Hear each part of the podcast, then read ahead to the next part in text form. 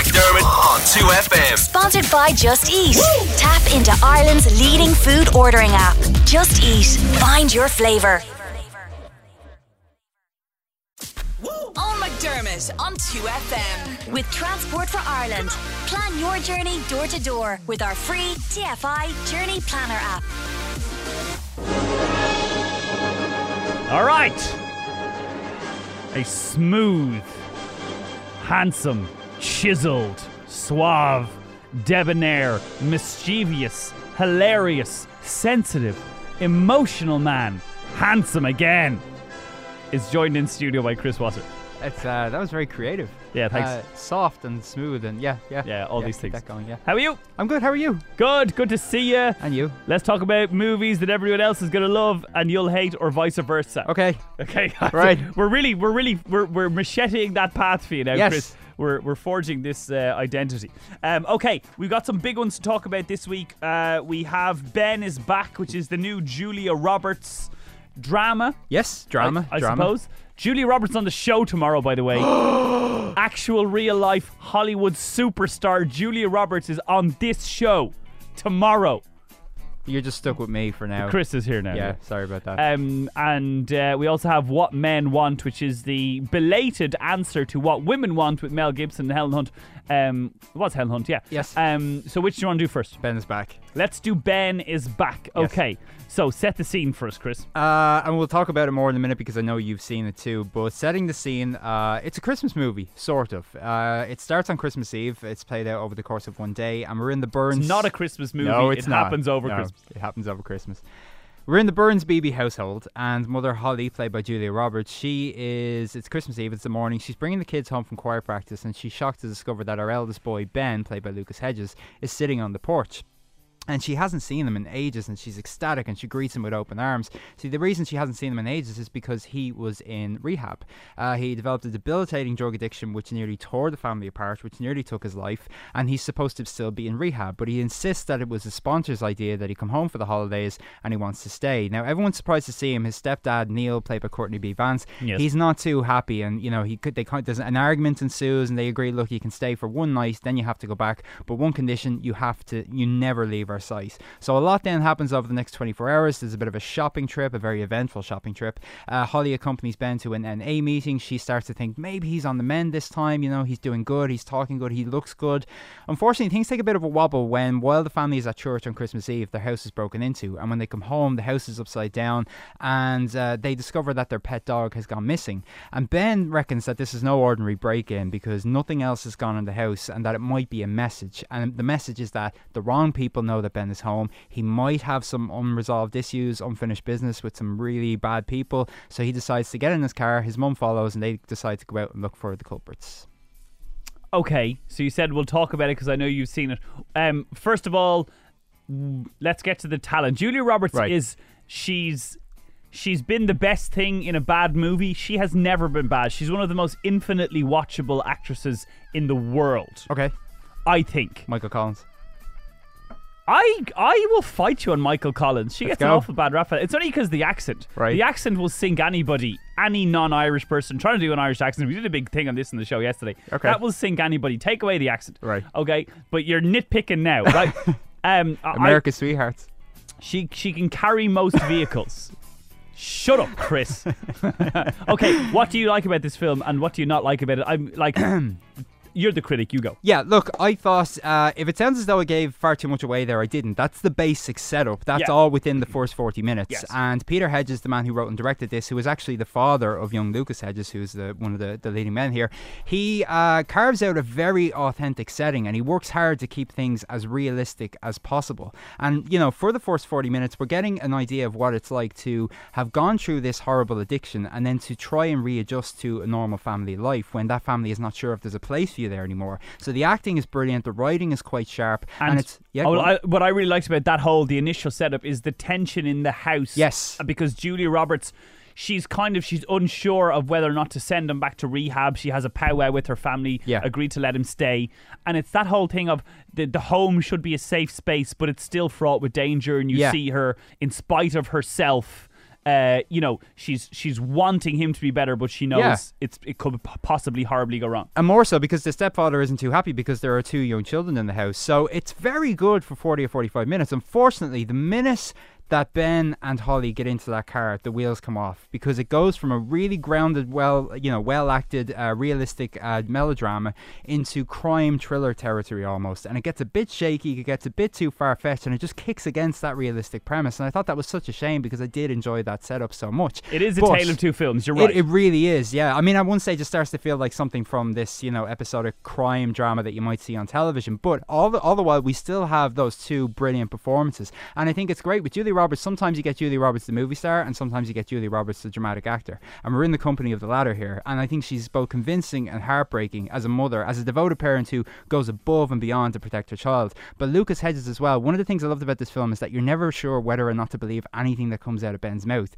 And Lucas Hedges is that kind of actor. He's he's sort he's from the Ryan Gosling school where you don't know what he's thinking, and he could be doing anything. And he's he's quite a, a quiet, enigmatic talent, and he does well here. And he'd want to work well with Julie Roberts because they share nearly every scene together. They do. They keep things tight, but the film is a little bit rickety at times. Let's take a tiny clip and then we'll rate it. Okay. Here's the deal, and it is not negotiable. You get a day. Are you sure? So long as you pass the drug test I'm about to administer, stay clean while you're here, and that this time tomorrow you are back in sober living. Yeah, okay. Now, I'm not done. These are our terms, and I don't give a shit if you hate these rules. You do not leave my sight ever. You do not close the door to your room, where, by the way, I will be sleeping on the floor. And if you try to sneak off, if your bed so much as makes a squeak, I will be all over you because for the next 24 hours, you are mine, all mine. Got it? I got it. Good. Okay, out of five for Ben is back. She is very good in this. She's very good. It's great until it isn't, so it's fine. That's what you said on the day. Yeah, yeah. I mean, it is fine for a while. Unfortunately, the wheels do come off. Uh, but give it a go. Three out of five. Okay, and Julia Roberts, I give it higher than that. Okay. Julia Roberts on the show tomorrow, three out of five. It's four out of five for me. Okay. For Ben is back. We'll take a little bit of Khalid with Kane Brown. This is Kane Brown, of course, Saturday nights, and then we're back and we're talking what men want. Here we go. 2 FM. That right there, Saturday nights and 2FM. We're back with Mr. Chris Wasser. It was four out of five, wasn't it, Chris? three out of five. for Ben is Three back. out of five. Julia Roberts on the show tomorrow. Uh, okay, now let's move on to the next one. What men want.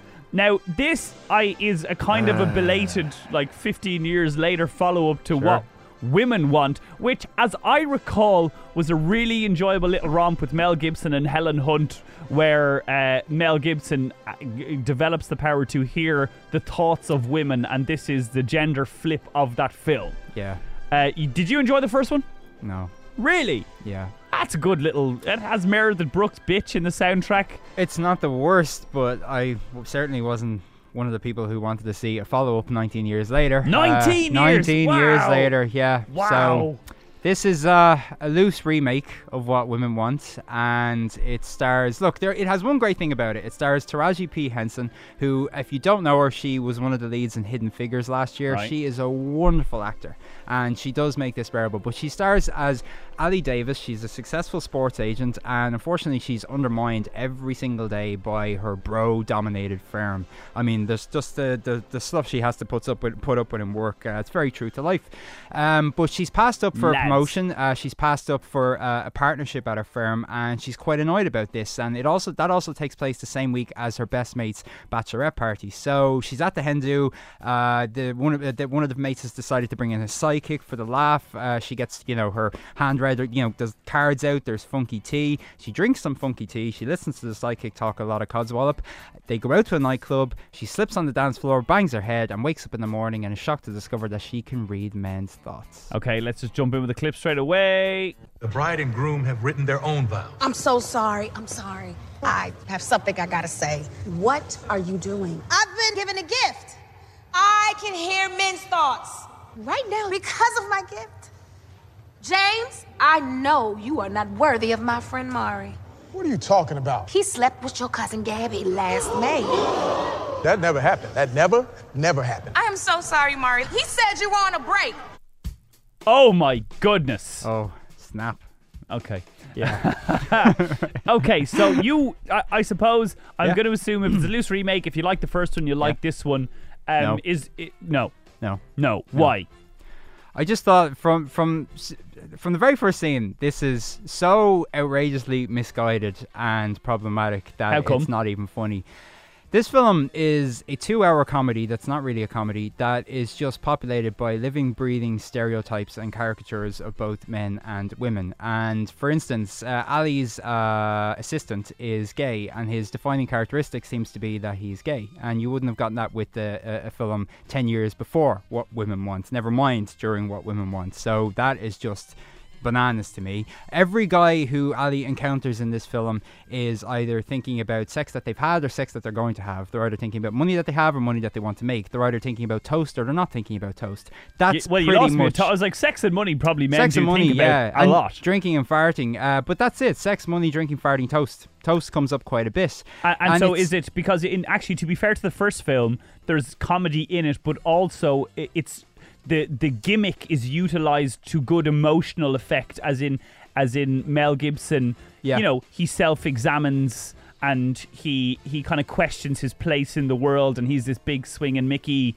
macho man, and so it's not all used for comedy. But are you saying it's too slapstick here? Well, it's too slapstick, but slapstick is supposed to be funny, and this wasn't. So it's quite weird that I mean, halfway through the film, Ali realizes that the reason that people maybe don't like her because her friends and even her father are always saying she doesn't connect with men, but she realizes the reason that people don't like her is because she's just a little bit difficult. And they, there's one point where a guy says to her, "Even if you were a guy, you'd be a beep."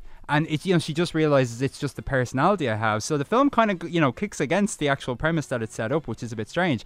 But the humor in this film is just puerile. It's just lazy. It's unimaginative. It's not funny at all. But at like all. pu- puerile humor could be funny. Like Superbad is a hilarious film. Yeah, well, there was humor. there was a whip smart script there, and it was a coming of age story. This Yeah. just goes for the lowest common denominator, and it's so strange. I mean, Taraji P Henson is working her backside off here to make things work, but unfortunately, nobody else is. And her co-star Tracy Morgan, who you know from Thirty Rock, and he's you know quite a famous comedian. He seems he doesn't seem to know, nor does anyone seem to have told him that he's in a film.